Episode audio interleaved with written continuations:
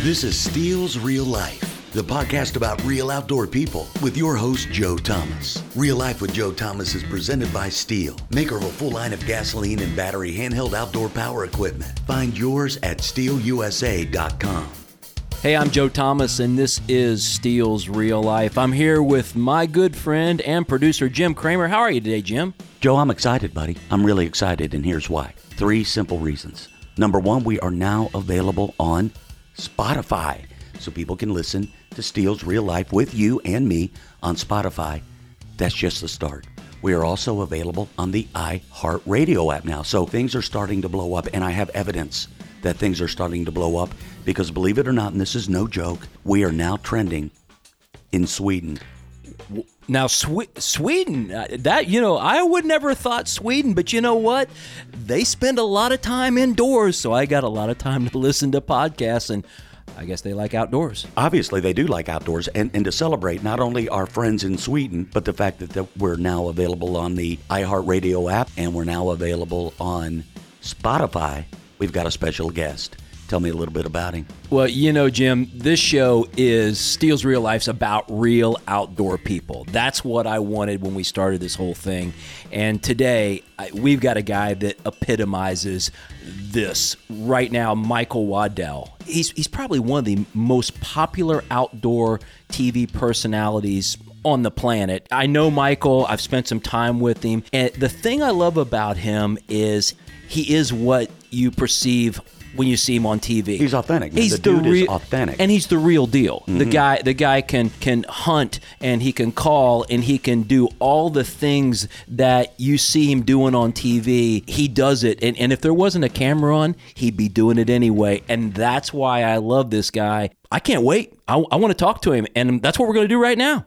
Hey, Michael, how the heck are you, buddy? Man, I'm doing good, buddy. I just, hey, like everybody else, just been on this old lockdown with Corona, but I, I'm enjoying it. They ain't a squirrel safe, uh, crow, fish, nothing's been safe. I can imagine. Well, I, as you know, I got Jim Kramer here with me. Michael, and, uh, how you doing, buddy? He's, hey, uh, Jim, what's happening, buddy? Oh, man, hanging in there. He's the one that keeps us straight, okay? You know, he's running the show over here, but he, he's uh, he's the one that's that's that's controlling this whole deal. But uh, you and Jim actually have a little bit more in common than you might know. Jim always plays it down, but Jim's had a camera on his shoulder a, a lot. I think you did too, didn't you? Man, I did. A lot of people don't even know that. And uh, yeah, Jim, we, we owned the old Camera Jock Jock Club. Yeah, we absolutely. Uh, that's how I got my start. I mean, you know, I was guiding, turkey calling, and and uh, the first really gig I did, I guess, where I was getting paid was Bill Jordan hired me to guide, and then soon into that hired me to run a camera to video and, uh, you know, just try to capture what, what we were doing when I was guiding, you know, sp- turkey hunting. And so, yeah, I, I spent, so I spent, yeah, I spent seven years of my career working full time as a camera guy and producer down there at Realtree. Yeah, that's uh, I know that was a big part of your life, but you know what I want to do, man? I always love this. This is, this is why I like a podcast, because you can just go anywhere, but a lot of people know a lot about you, but I want to take you back a little bit further. I want to know about Booger Bottom's Michael Waddell. I want to know about that, that boy that was that was shooting crows and squirrels and everything growing up. I uh, and all kidding aside, what got you into the outdoors? And I, I, I got a feeling if you're like me, you know, your parents had to have something to do with it, but but give me a little story. Well, you know, it's funny because uh, yeah, I look at how, how I was raised, and um, I mean, I grew up literally completely legitimate, not even knowing how blessed I was at the time until I started getting a little older. I just grew up in, in hunting and outdoors. It's all I knew. So I didn't even think of it as a as a hobby or something to do. It was just life, kind of like walking or breathing. Because, you know, if you grow up real country, like, man, we, I mean, country is a chicken coop, man. That's, in Booger Bottom, I mean, Booger Bottom was this area that, I mean, it was full of rednecks. There was trailers. Is it in Georgia? Park. Is it in Georgia? It's in Georgia. Yeah, it's it's in Georgia. I got to Google that one. You got to come. I don't even know that. It, it don't even, it's like an area in between Warm Springs and uh, Woodbury. But it was it was it was real country, folks. I mean, uh, dirt road. I grew up in a trailer right beside my pawpaw, who had a little old shotgun house. He made corn liquor and, and sold it. And uh, I mean, that's that's that's what he did. I mean, this is Steel's real life. This is real life shit right here. That's right. And um, And, and so I remember, you know, like squirrel hunting and walking through the woods and not even thinking about it being fun, but like shooting a few squirrels and taking them back. And my, my pawpaw had, he had been divorced. And so his girlfriend at the time was a, a woman named Claudine. And, and she always made sweet tea, and anything we killed, she would come cook it. And we would bring her everything from turtles to squirrels to rabbits. My pawpaw would run trot lines with me. Miss Claudine, was, I love her already. I mean, I know it. It's like I can't make this stuff up. You know, it's funny because Joe and, and Jim, all of you know, we're in this marketing world now where we behind these products. But a lot of people, you know, and it's it's been frustrating because sometimes people create these characters, you know, and, and uh, yeah. they'll ride it out. And so a lot of times I've been accused of like, oh, Booger Bottom, nice tagline, you know, man, the kid from Booger Bottom, you know, or yeah, you know, your, your pawpaw or this and that. And,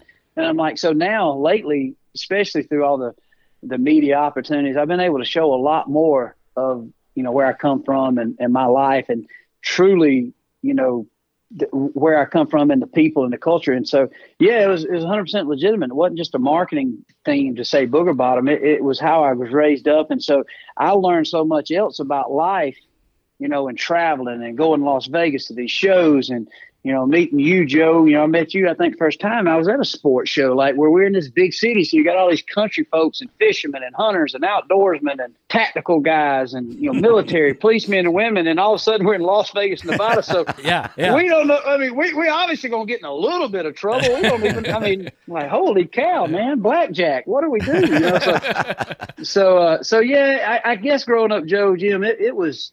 It was so cool. I, I, the best way to sum it up, and honest to God, if you watch Huckleberry Finn I, or, or think of Tom Sawyer, I was able to have that lifestyle. I mean, just out the door, I mean, jumping on a dirt bike, you know, grabbing a twenty-two. I remember being eight, nine, ten years old, grabbing a twenty-two and like, Mom, I'm going to go hunt some squirrel. All right, be safe. Be back here at supper time. And and, it's, and it was like, looking back, it's like, oh, my God. I mean, did Mom and Dad want me to have a, an accident, or – was they hoping I wouldn't come back? I mean, I mean, we just we just did some crazy fun stuff, damming up creeks and putting out, you know, turtle traps and, and, and little things that I look back, I don't even know if they were legal or not now, but it was all we knew. And uh, and so, yeah, that just led into my passion for hunting. And I started realizing that, you know, as things progressed, we started getting turkeys in our area. And um, and I deer hunted, did all the small game stuff with my dad and and uh, my pawpaw, my Uncle Morgan, and it'd been great. And never even realized there was a hunting industry. And I remember uh, I got to turkey calling a lot and, uh, and and started getting pretty good. And, and the first time I went turkey hunting, we killed a turkey. And then I, I started realizing that, that I got really lucky, you know, when that happened. And so uh, not long after that, as uh, as as I started really getting passionate about it, I started doing a lot of practicing turkey calling. And there was a guy named Dale Ron, Ron Brother Game Calls. You know, you heard the Ron family. They're just, I mean, godfathers of turkey calling. And, and they're, the, Dale's kids won many Grand National Championships. And they took me under my wing and said, man, Waddell, you, this young kid, you're a good caller. And I started competing and winning right off the bat. And that's where I met Bill Jordan. And he hired me as a turkey guy. One thing led to another, and just like Jim, and we started running the camera, and next thing you know, I'm I'm full time. Wait a minute, I got to put the brakes on you. So Bill Jordan hired you to take him turkey hunting. I I, I, I mean, I, I like that. I think that's pretty cool. A young guy like you get a chance to hunt with a who's become a legend like him. You know. Well, it was it was crazy because yeah, Bill Bill hired me, and in, in, in one of my first camera gig deals, I videoed Bill, you know, killing a grand slam of turkeys with his with his bow and arrow. Oh, and wow. um, Bill hired me to I'd take riders hunting. I remember getting a chance to take people like Dale Earnhardt, um, you know, Larley Dovey, you know, at the time. I look back, Tom and Betty Lou Fagley, who were outdoor riders. And, and you guys know, Jim and Joe both, you remember the days to where that was the celebrities were the riders, the outdoor riders were Absolutely. The celebrities. You betcha. And, and, man, I couldn't believe. I mean, I remember uh, Jim Zumbo coming down, and I remember all these these people that I couldn't believe I was meeting. And, and, and back in those days, there really wasn't, outside of the Fred Bear and his tapes.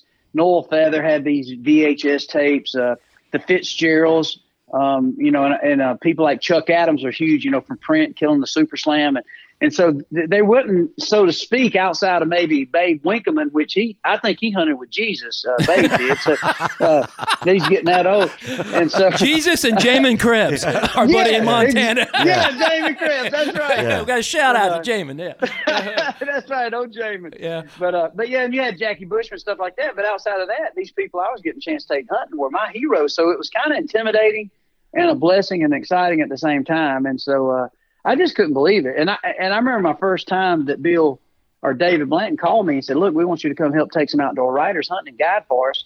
I showed up, and I remember like three or four days into this hunt, David said, hey, I need your social security number. I said, why, man? What did I do? I mean, I, what I, and they said, no, man, we need to, uh, we, we, we, I'm going to get it to our accountant. We, you know, we're paying you to guide. And I was like, what?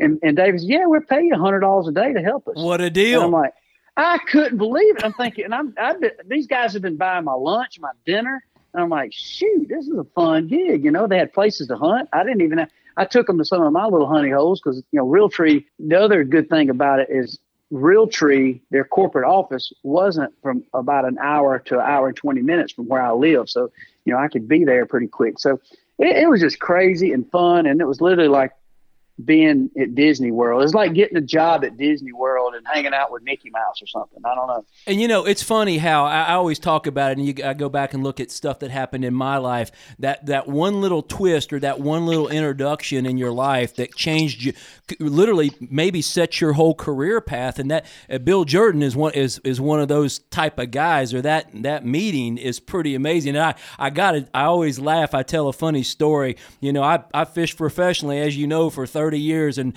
one time we had a tournament down at uh, uh, Lake Eufaula, and we got done with the tournament, and I was single and young and running around, you know, like we all did, and uh, we ran over to Columbus, Georgia, and we were in this uh, this uh, uh, nightclub kind of deal, and Columbus, Georgia ain't got a whole lot of those, as you know, and yeah. uh, and and I was in there, and there was this this table, man, and, and there was a lot of activity around this one table, and I had to do a little flyby just see what was going on. I really didn't know him, but I recognized Bill Jordan was sitting there, and Bill recognized me because Bill's was in his daddy was in the fishing business, and and uh, he come over and we started talking about bass fishing and at the tournament and how'd you do and all that, and uh, I thought that was pretty cool, but. He said, I want you to meet somebody. And I said, all right, sure. He took me over, and and and he introduced me to Wade Boggs.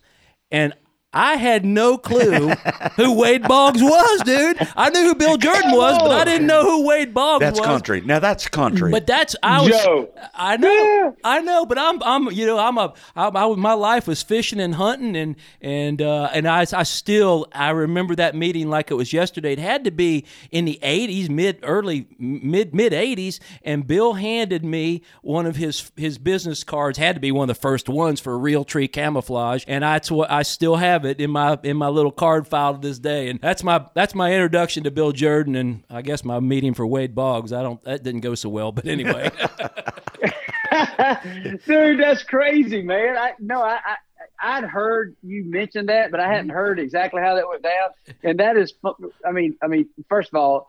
Yes, you're right. Bill was a big fisherman, and Bill Jordan is a heck of a bass fisherman. Yeah. I remember his right. family, and he, I remember he used to fish some tournaments, and, you know, Eufaula being right down the road from, from Columbus and stuff. And so I remember Bill telling all these stories, and I remember early in my career, Bill would always have the Roland Martins and the, and the, uh, the dead gum Jimmy Houston, those type guys. And I got a chance to take them hunting too, but But uh, but Wade, that's hilarious. You didn't even recognize Wade. Oh, I told my buddies I met this. I met some baseball player. He's named Wade somebody, and they're all like, "Holy cow! Did you get his autograph?" I said, uh, "No, but I got a business card from Bill Jordan." And he said, "Well, who the hell's that?" Who knows? Yeah. Who knows, Joe? You, you could have partied with Michael Jordan. And oh my God! Yeah. Think about it. You talk about yeah, those terms. It, it wouldn't even have known it. And maybe not. Maybe not even known it. But uh, oh man. But well, so you get in with Bill, and you're taking off all these crazy cool people that you have idolized, probably like me. I I idolized those same people. You mentioned their names coming up. And where was, you know, what was the next step? I mean, you talked about the camera and running camera. Was that just something you evolved into? Completely evolved into. So so I went to school, you know, I met Bill, and this is around high school, and I met Bill, and um, and early into it, you know, I was doing this competition turkey calling, I was doing all this stuff, and then that led to an opportunity to, to run this camera. So here I am, am, and I'm like, okay, cool, they're paying me one hundred dollars a day, but I went to heating and air school, and got a degree in heat and air technology. One thing led to another, and I was I was working at this pro shop, and so I had been videoing a little bit as well uh, for the pro shop. And uh, this, when I say pro shop, it's a little archery pro shop in Manchester, Georgia.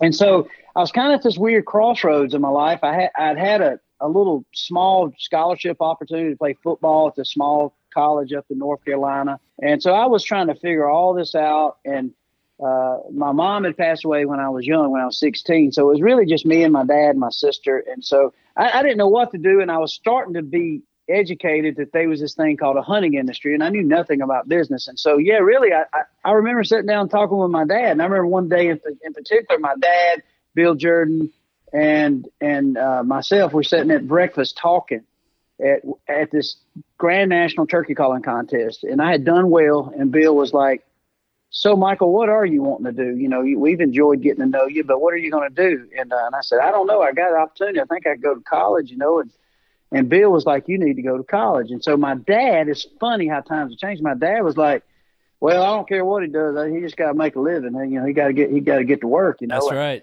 And, and um and so my dad never told me I had to do any certain thing. He was just like, you know, work on passion and and and work hard. Whatever you do, try to be the best. And so. Uh, So I look back and thank God I was raised by a father like that. He wasn't adamant, because I think it, in my situation, had I went to a university, I might have missed my opportunity within this hunting industry. And I do think, you know, good Lord's kind of looks over you and gives you this opportunity to do things that you don't even know. That's and, right. Uh, yep. And and so I was in this situation that I didn't know much about, but I was having fun. I was kind of not even thinking about money. I was just thinking about opportunity. And and finally, uh, I, that.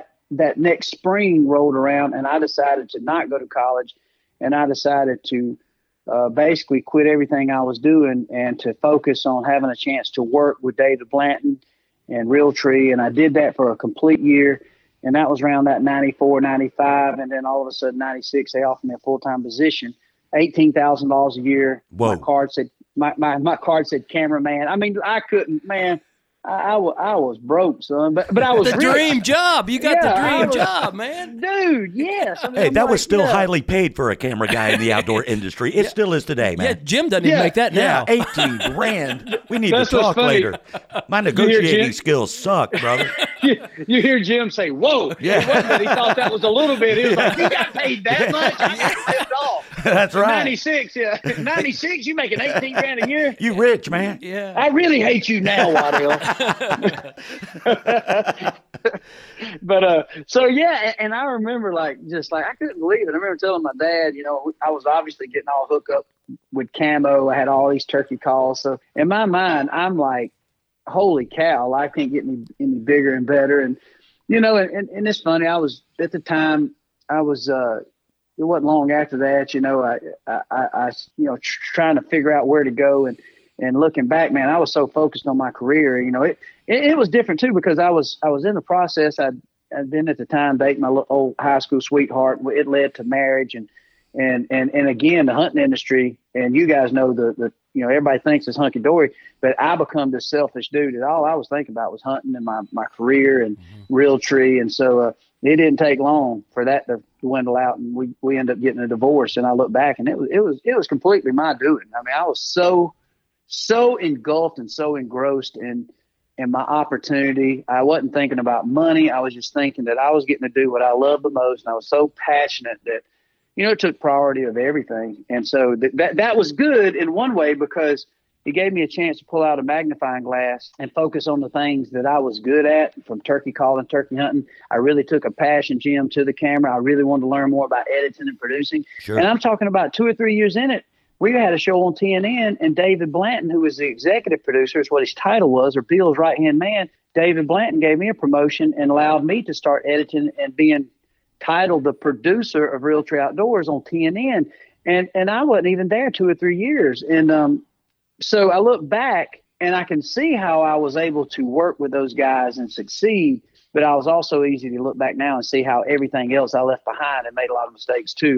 I don't really regret it, because I think in life, you know, regrets are, are something that I don't label them as regrets. I, I, it was valleys that you learn places, and you got the peaks and valleys. And so, Amen. you know, yeah.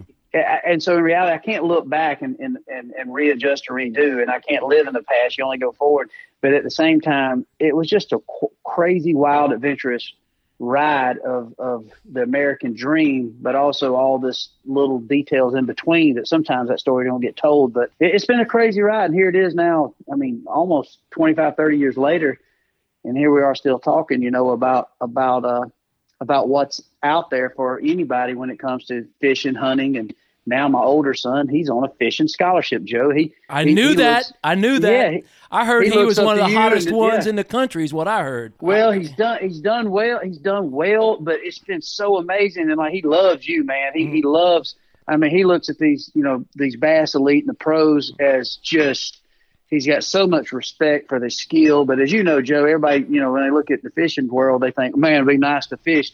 You know, you don't hear about the two o'clock in the morning you need to pull over because you're about to run off the road and hit a telephone pole and you're trying to get your boat to the next tournament. Absolutely. You're tired.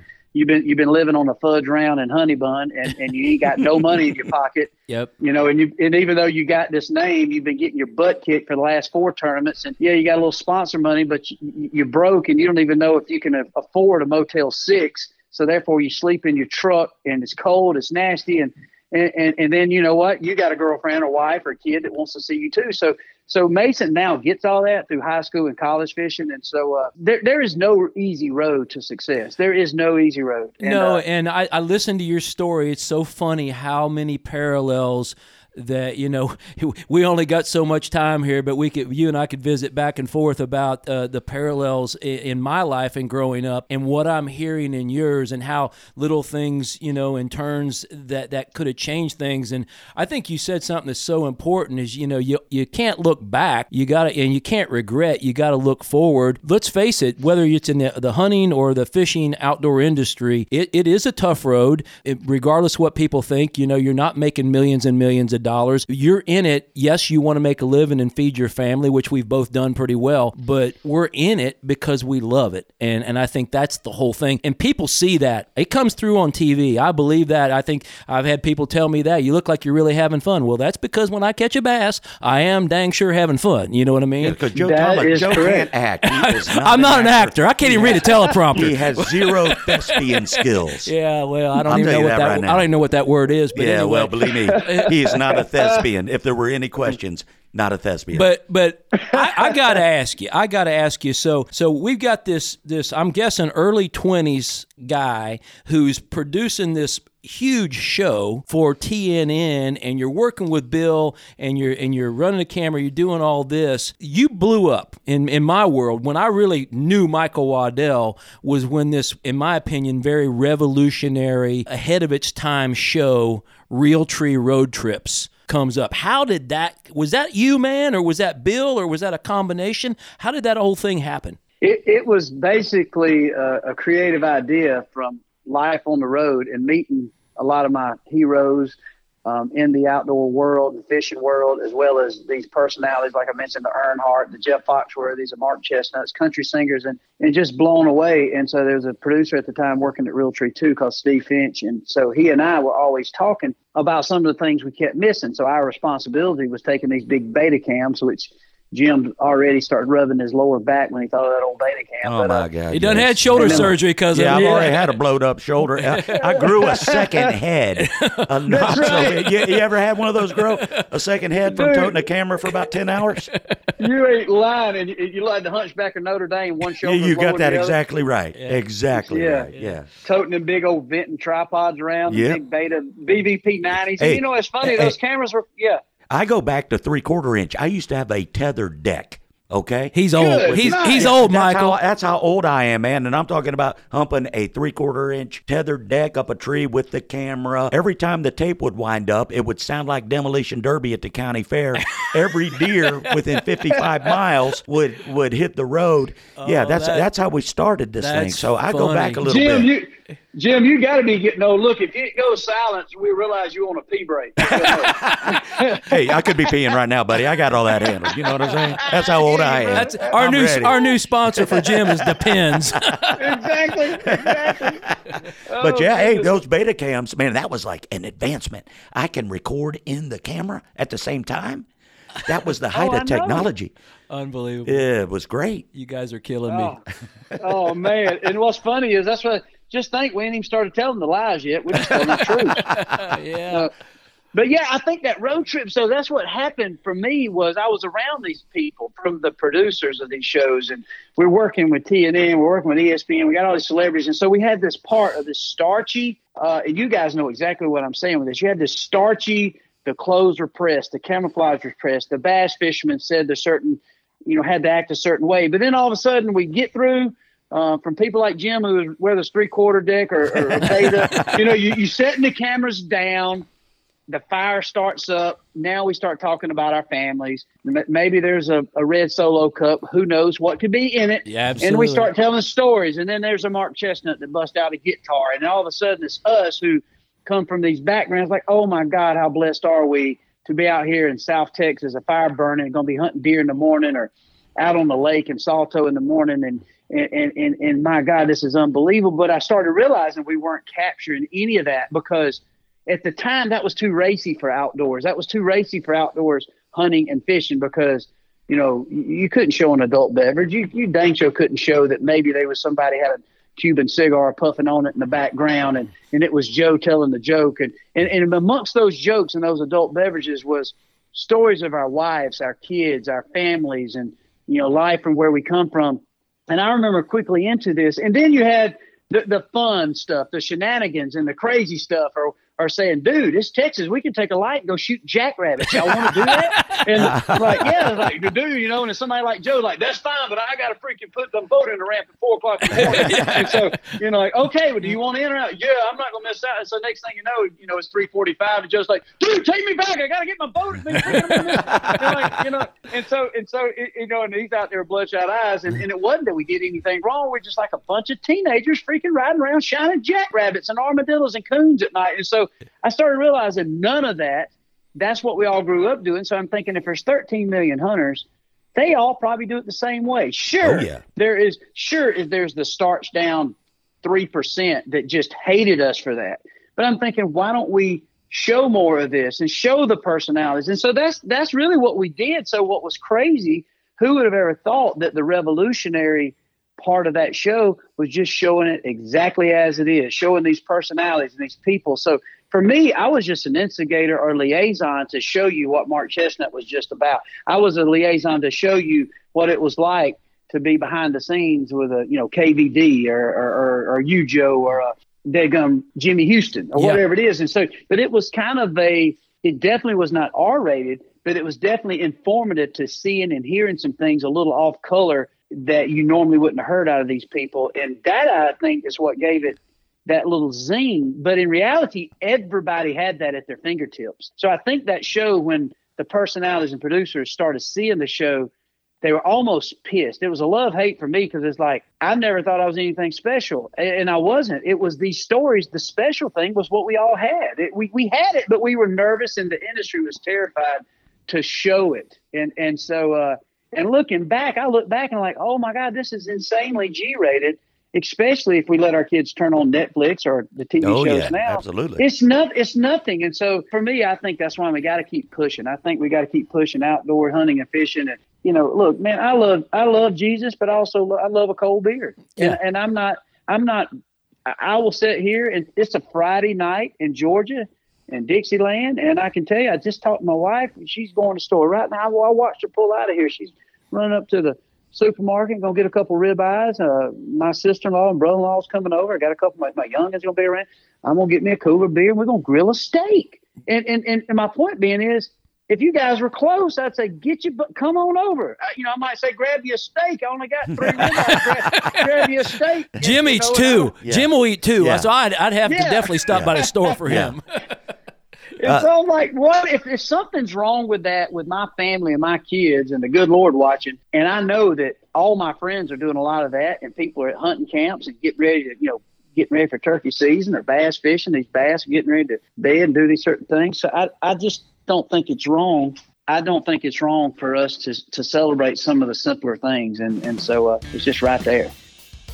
All right, Joe, you remember in our last episode, we talked about Steel. We talked about ways to use your steel power equipment in the wintertime, right? Like trimming your trees and branches. Yeah, and right now is the perfect time. I know we're, we're buried in snow here, but believe it or not, this is the time to get out there and trim those branches and those trees because they're dormant. And, and this is definitely the time that you want to do that. Uh, very true. And then, of course, we talked about clearing some of the, the, the leaves that may have uh, been left in your yard off with your blower because... Well, I can tell you right now, we can't even get to our leaves, but... That's true. In in the in the late winter, you're going to have those patches of leaves that are still, you know, piled up or standing in, in the places in your yard, and you can use the blower to get rid of those because if you don't, you're going to have that ugly bare spot and you're going to be overseeding in the spring. So, yeah, I use my blower a lot this time of year as well when we don't have twelve inches of snow.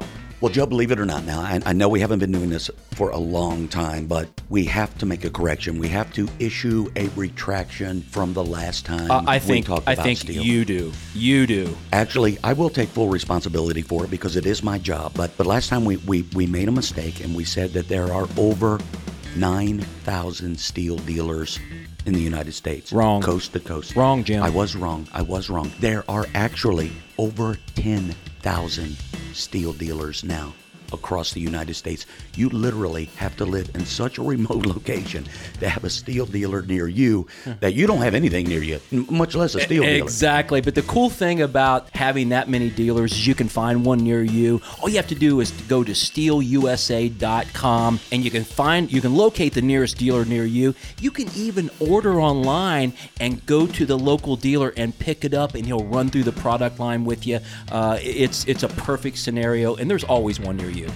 It's funny too, Michael, when I listen to you tell that story. I love that story, by the way, and I know the people listening are going to love it too, it, because because I, I felt every minute of it, and I was I was as a fan, I was along for the ride because I could. I mean, dude, I I was I, I watched every one of those episodes, and I'm like, and I felt like I got to know you better and better every week. Not just the, the guests that you had on, but you. And then when I got to be buddies with you on the side because we met each other and started, you know, getting to interact a little bit, I'm like, this this guy is the guy that I see on T V, and that's what's been missing all the time. And that's why, in my opinion, that's why America loves you, is because you you brought to the forefront a personality that was real. You told those stories. I think Realtree Road Trips came at the right time. I think you came in at the right time. But I also know that you're still a fairly young guy, and and you've you've done a lot since then. I'd like to hear kind of what you got going, what you got planned. I always like to ask people what the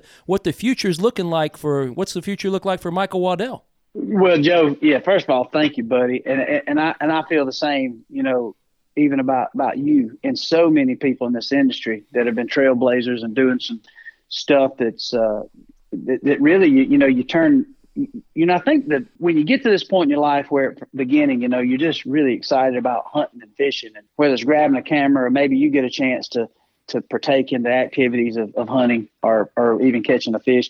No matter what you're doing, it's it's kind of a shallow, exciting, almost in some cases a little greedy, because you're trying to get your pocket full of those opportunities and those trips and, and just take it all in. And, and so I think one thing that's changed in me is I feel like now I, I finally, you know, with, with more crow feet under my eyes and getting older and gray, gray in my beard and hair and And, you know, and like, why is my back hurting a little bit more now than it was back in the road trips days? Yeah. I, I've now felt the weight, not the weight, but the responsibility and conviction to be more of a true, I guess, ambassador.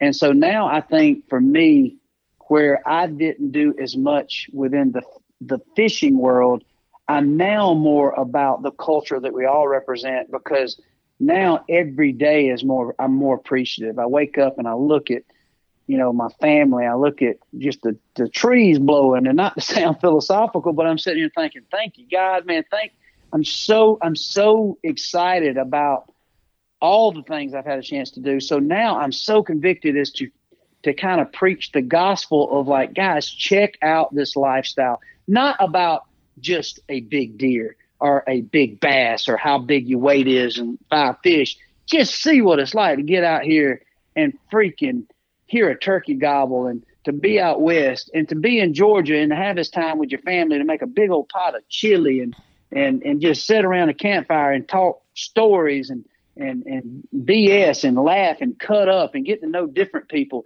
And, and that to me is what I think I'm more convicted to do now. So I'm not as convicted to, man, if I can just kill this big old deer in Kansas, that, that's going to be awesome. Yeah, I'm still pushed and, and I hunt hard, and I still want to, for myself, it's a personal quest that I want to, you know, hunt and shoot big deer, but I don't think the public gives a rip if I shoot a big one or a little one.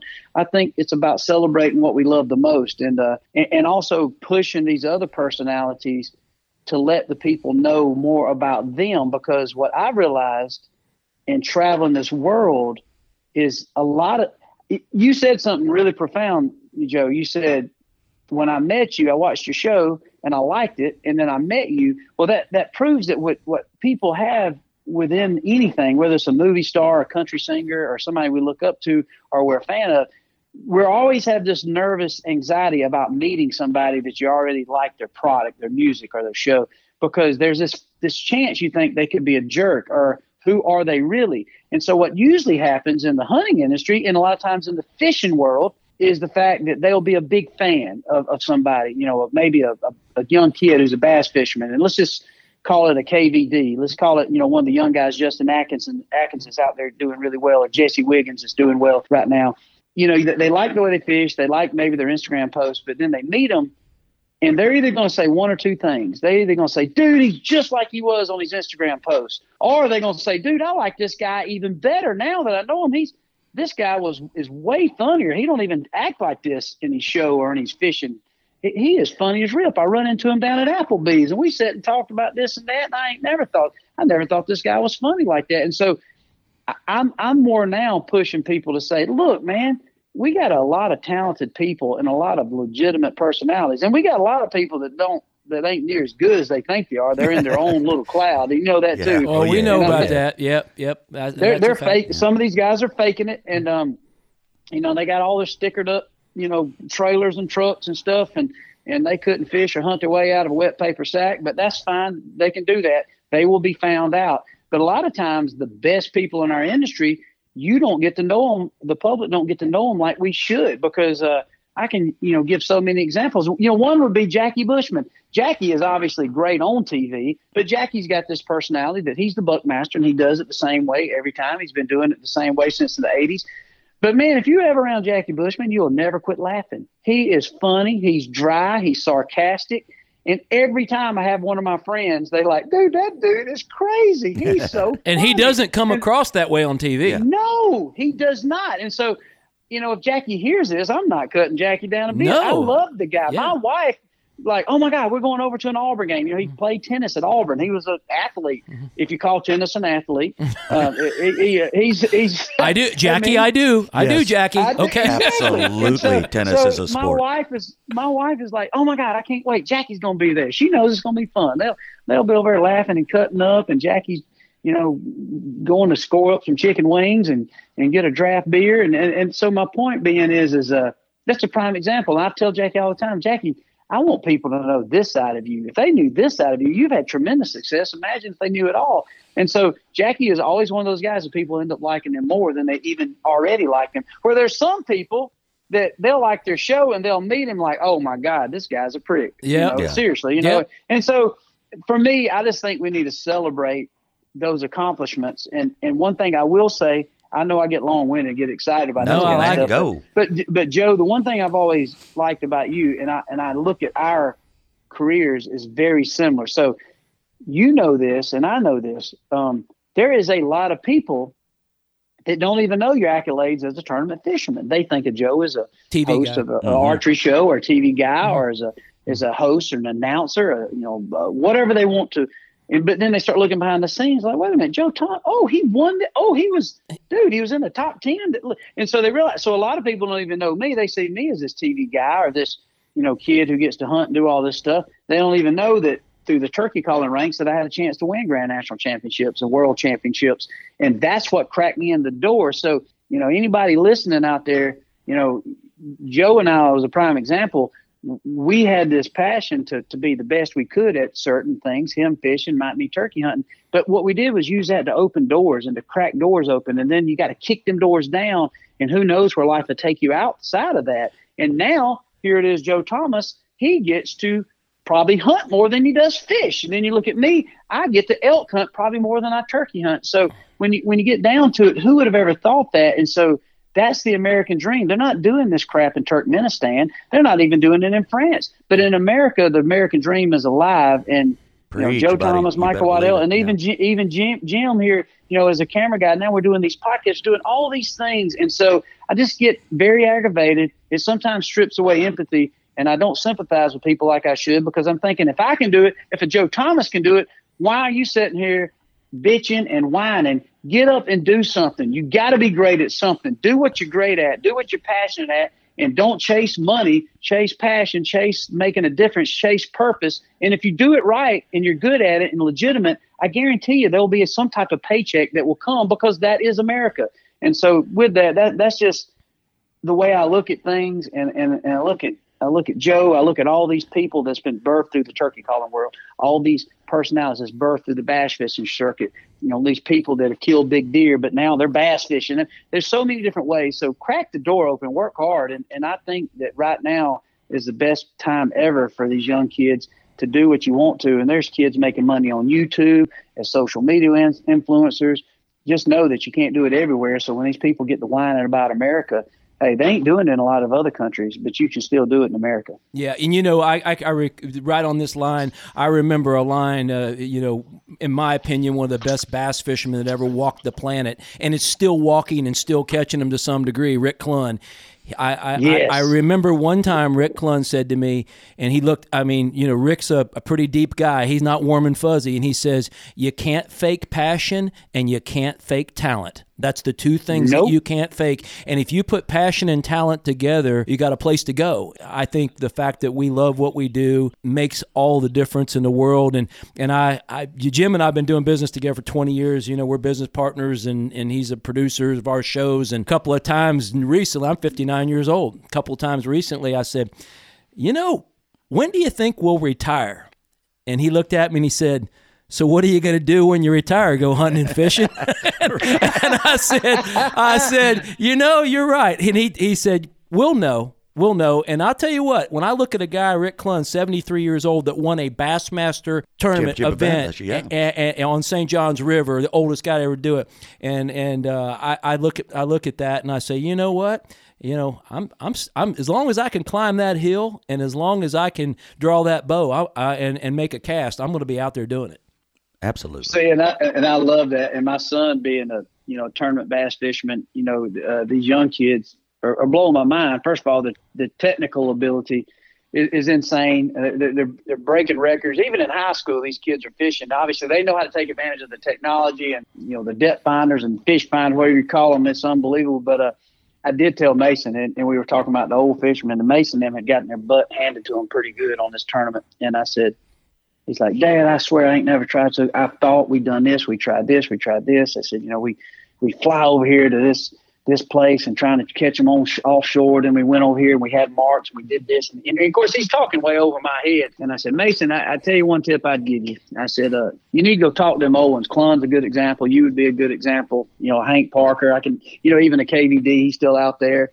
And I said, you know, there's still a part of these old school guys that you young guys are running around trying to catch a, you know, y'all flying going seven hundred mile an hour to catch a fish. I said, the old parable of the bull in the pasture. We certainly can't tell it's a family show. I said, that's exactly right. Said, oh, but yeah, we know, said, we know what you mean. Just yeah, walk those seven hundred miles. Yeah. yeah. So, yeah. so the old, the old fisherman, the Clunn or the Thomas would probably say, hey, you know, rather than go one hundred mile an hour to go over and catch a fish, why don't we troll over and catch them all? That's right. And uh, and so and so uh, and, and so anyway, I said, Mason, you know, a lot of this stuff, you know, he, he mentioned that. Matter of fact, he, he brought it up and said, Dad, did you realize Clunn just won this tournament? And he said, Dad, he's, he's and he's a huge fan. He's he's like a student, and him and his partner, Kyle Culpepper, same way. They're such a student of, he, they can name you just, they could probably go back and name bags that these fishermen won tournaments on. And the fishermen won't even remember yep. what the weight was or, or what the three day total was.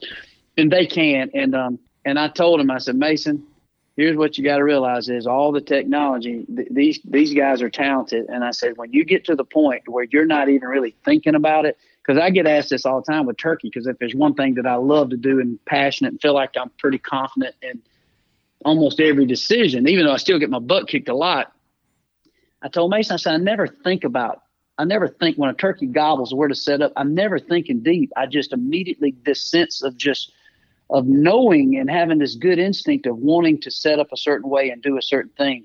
So it's not like I pull out this, this rule book or, or pull out this barometric chart. It's just a feel. And I, and I said, I'm convinced that these fishermen like that, yes, they get technical. Yes, they study. Yes, they think. But when it gets tournament day, there's got to be a part of those Clunns that just says, you know what, I've been fishing offshore, but I'm about to take this today. I just, the way the sun's shining and the way it, I'm about to take a trick worm and I'm about to whoop everybody. Yeah. And there, I don't know what it is. I, and, I, and, and I might be wrong. Well, Joe, no, you're, you're like dead on.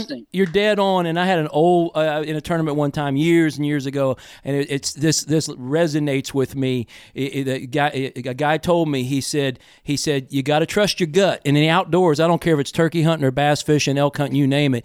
And every experience, you know, your brain is a computer. Every experience is going into your mind and you're, you're, you're absorbing that. You may not even realize it. And he said, if you're running down the lake and he said, you have this little voice in your head that says you need to hang a left. I don't care if you caught him thirty-five miles up that river. If a little voice in your head says hang a left and go in the back of that pocket and make a few casts, he said, you follow that voice. He said, because nine wow. times out of ten, that's that's your that's your experiences talking. And, and uh, I can't tell you the numbers of times that I have followed that. It doesn't always work, but I can just tell you there's a lot of times that it, it did work. And I, I think that um, you can get too technical. Um, we are a little old school maybe, but uh, uh, if I had to give these young guys fishing and hunting uh, uh, one piece of advice is, is is follow your gut. You know, you got to follow your gut for sure. That That's unbelievable advice. And I, and I one hundred percent believe in that too, Joe. I, like I said, it's not foolproof, but I will say your percentage is in your favor when you trust that instinct and that gut, especially if you got legitimate success and years experience of that. You you can't even tell people. You can't go back and even tell somebody why you threw at that stump. I mean, yeah, you can you can get technical, and and if there's ever any great bullshit artist, it's a professional bass fisherman. You can, that's a fact.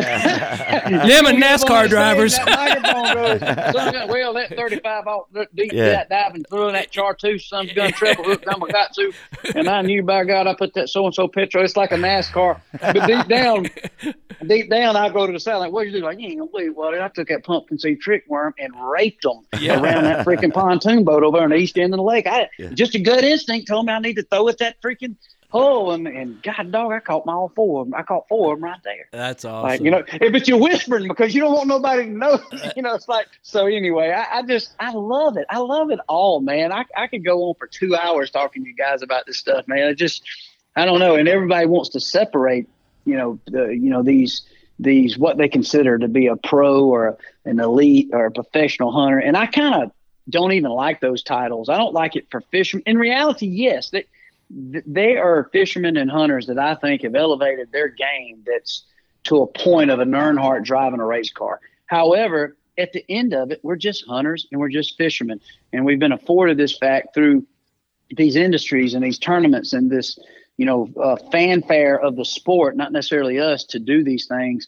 And so, therefore, I don't like to be considered a professional hunter. I just want to be an ambassador of it. And so, uh, you know, it, and for me, yeah, you, you you keep getting after it. And if you have a passion and you're and you're a greedy game hog, whether it's fishing or or, or hunting, you're going to learn to get good at it only because of your own selfishness, not because of your ego to be on Instagram. Now, but you know, for me. I wanted to kill turkeys for one reason. I just didn't want to go home without one. You know? yeah. uh, the one reason I don't fish that much is because I'm not that freaking good at it. and, and, and, and, and I don't like to go and fish all day and not catch a fish. I'm like, this sucks. Uh, That's why I don't play golf. I do not play golf because I've done it four or five times and I suck. And I end up having to go to the preacher and, and ask to be resaved again because I cuss so much. I get so mad. I'm like, I'm not doing something that I ain't good at, uh, or if I can't feel like I get good at. Well, I can just tell you what, Michael, I could go on forever too, but there, you know, everything's got to come to an end. But I like this little segue because that means I can have you back and we can talk a little bit more about absolutely what, what what's coming up. But uh, Michael Waddell, I got to tell you, buddy, uh, I love you, man. You're an ambassador to the sport. You're just a, a good dude, and uh, you've done so many great things for the out. Outdoor industry, and, and I, I just know that you're going to keep on doing it, and uh, I can't thank you enough for being on with us, and just keep keep your nose pointed in the right direction. I'm going to keep watching, all right? Man, I can't say thank you enough, buddy. Those words mean a lot to me, and uh, and Joe, Jim, thank y'all for having me on, buddy, and I, I tell you what, I've enjoyed every second of being on here and just kind of getting around the campfire and talking, so anytime, man, let's do it again. Like I said, we can... Uh, We'll keep telling stories, and like I said, all these things are the truth. You just imagine what we can do when we start telling these people. Absolutely. Well, listen, you enjoy you enjoy them yeah. steaks and cold beer with the family oh, tonight, man, and we'll catch you down the road, buddy. Thank y'all so much. Michael, thank care, you, buddy. Man. Really appreciate it. Thank you, Jim. Appreciate it. So what did I tell you, Jim? What you see is what you get with Michael Waddell, and that's why American outdoorsmen and ladies love this guy. Yes, they do. He's authentic. He's real. And uh, he used to be a cameraman, and, you know, I like that. Yeah, that kind of touches home with you, doesn't it? Just a little bit. Thanks for listening to Steel's Real Life with Joe Thomas. Steel's Real Life is a presentation of Real Outdoors T V. All rights reserved.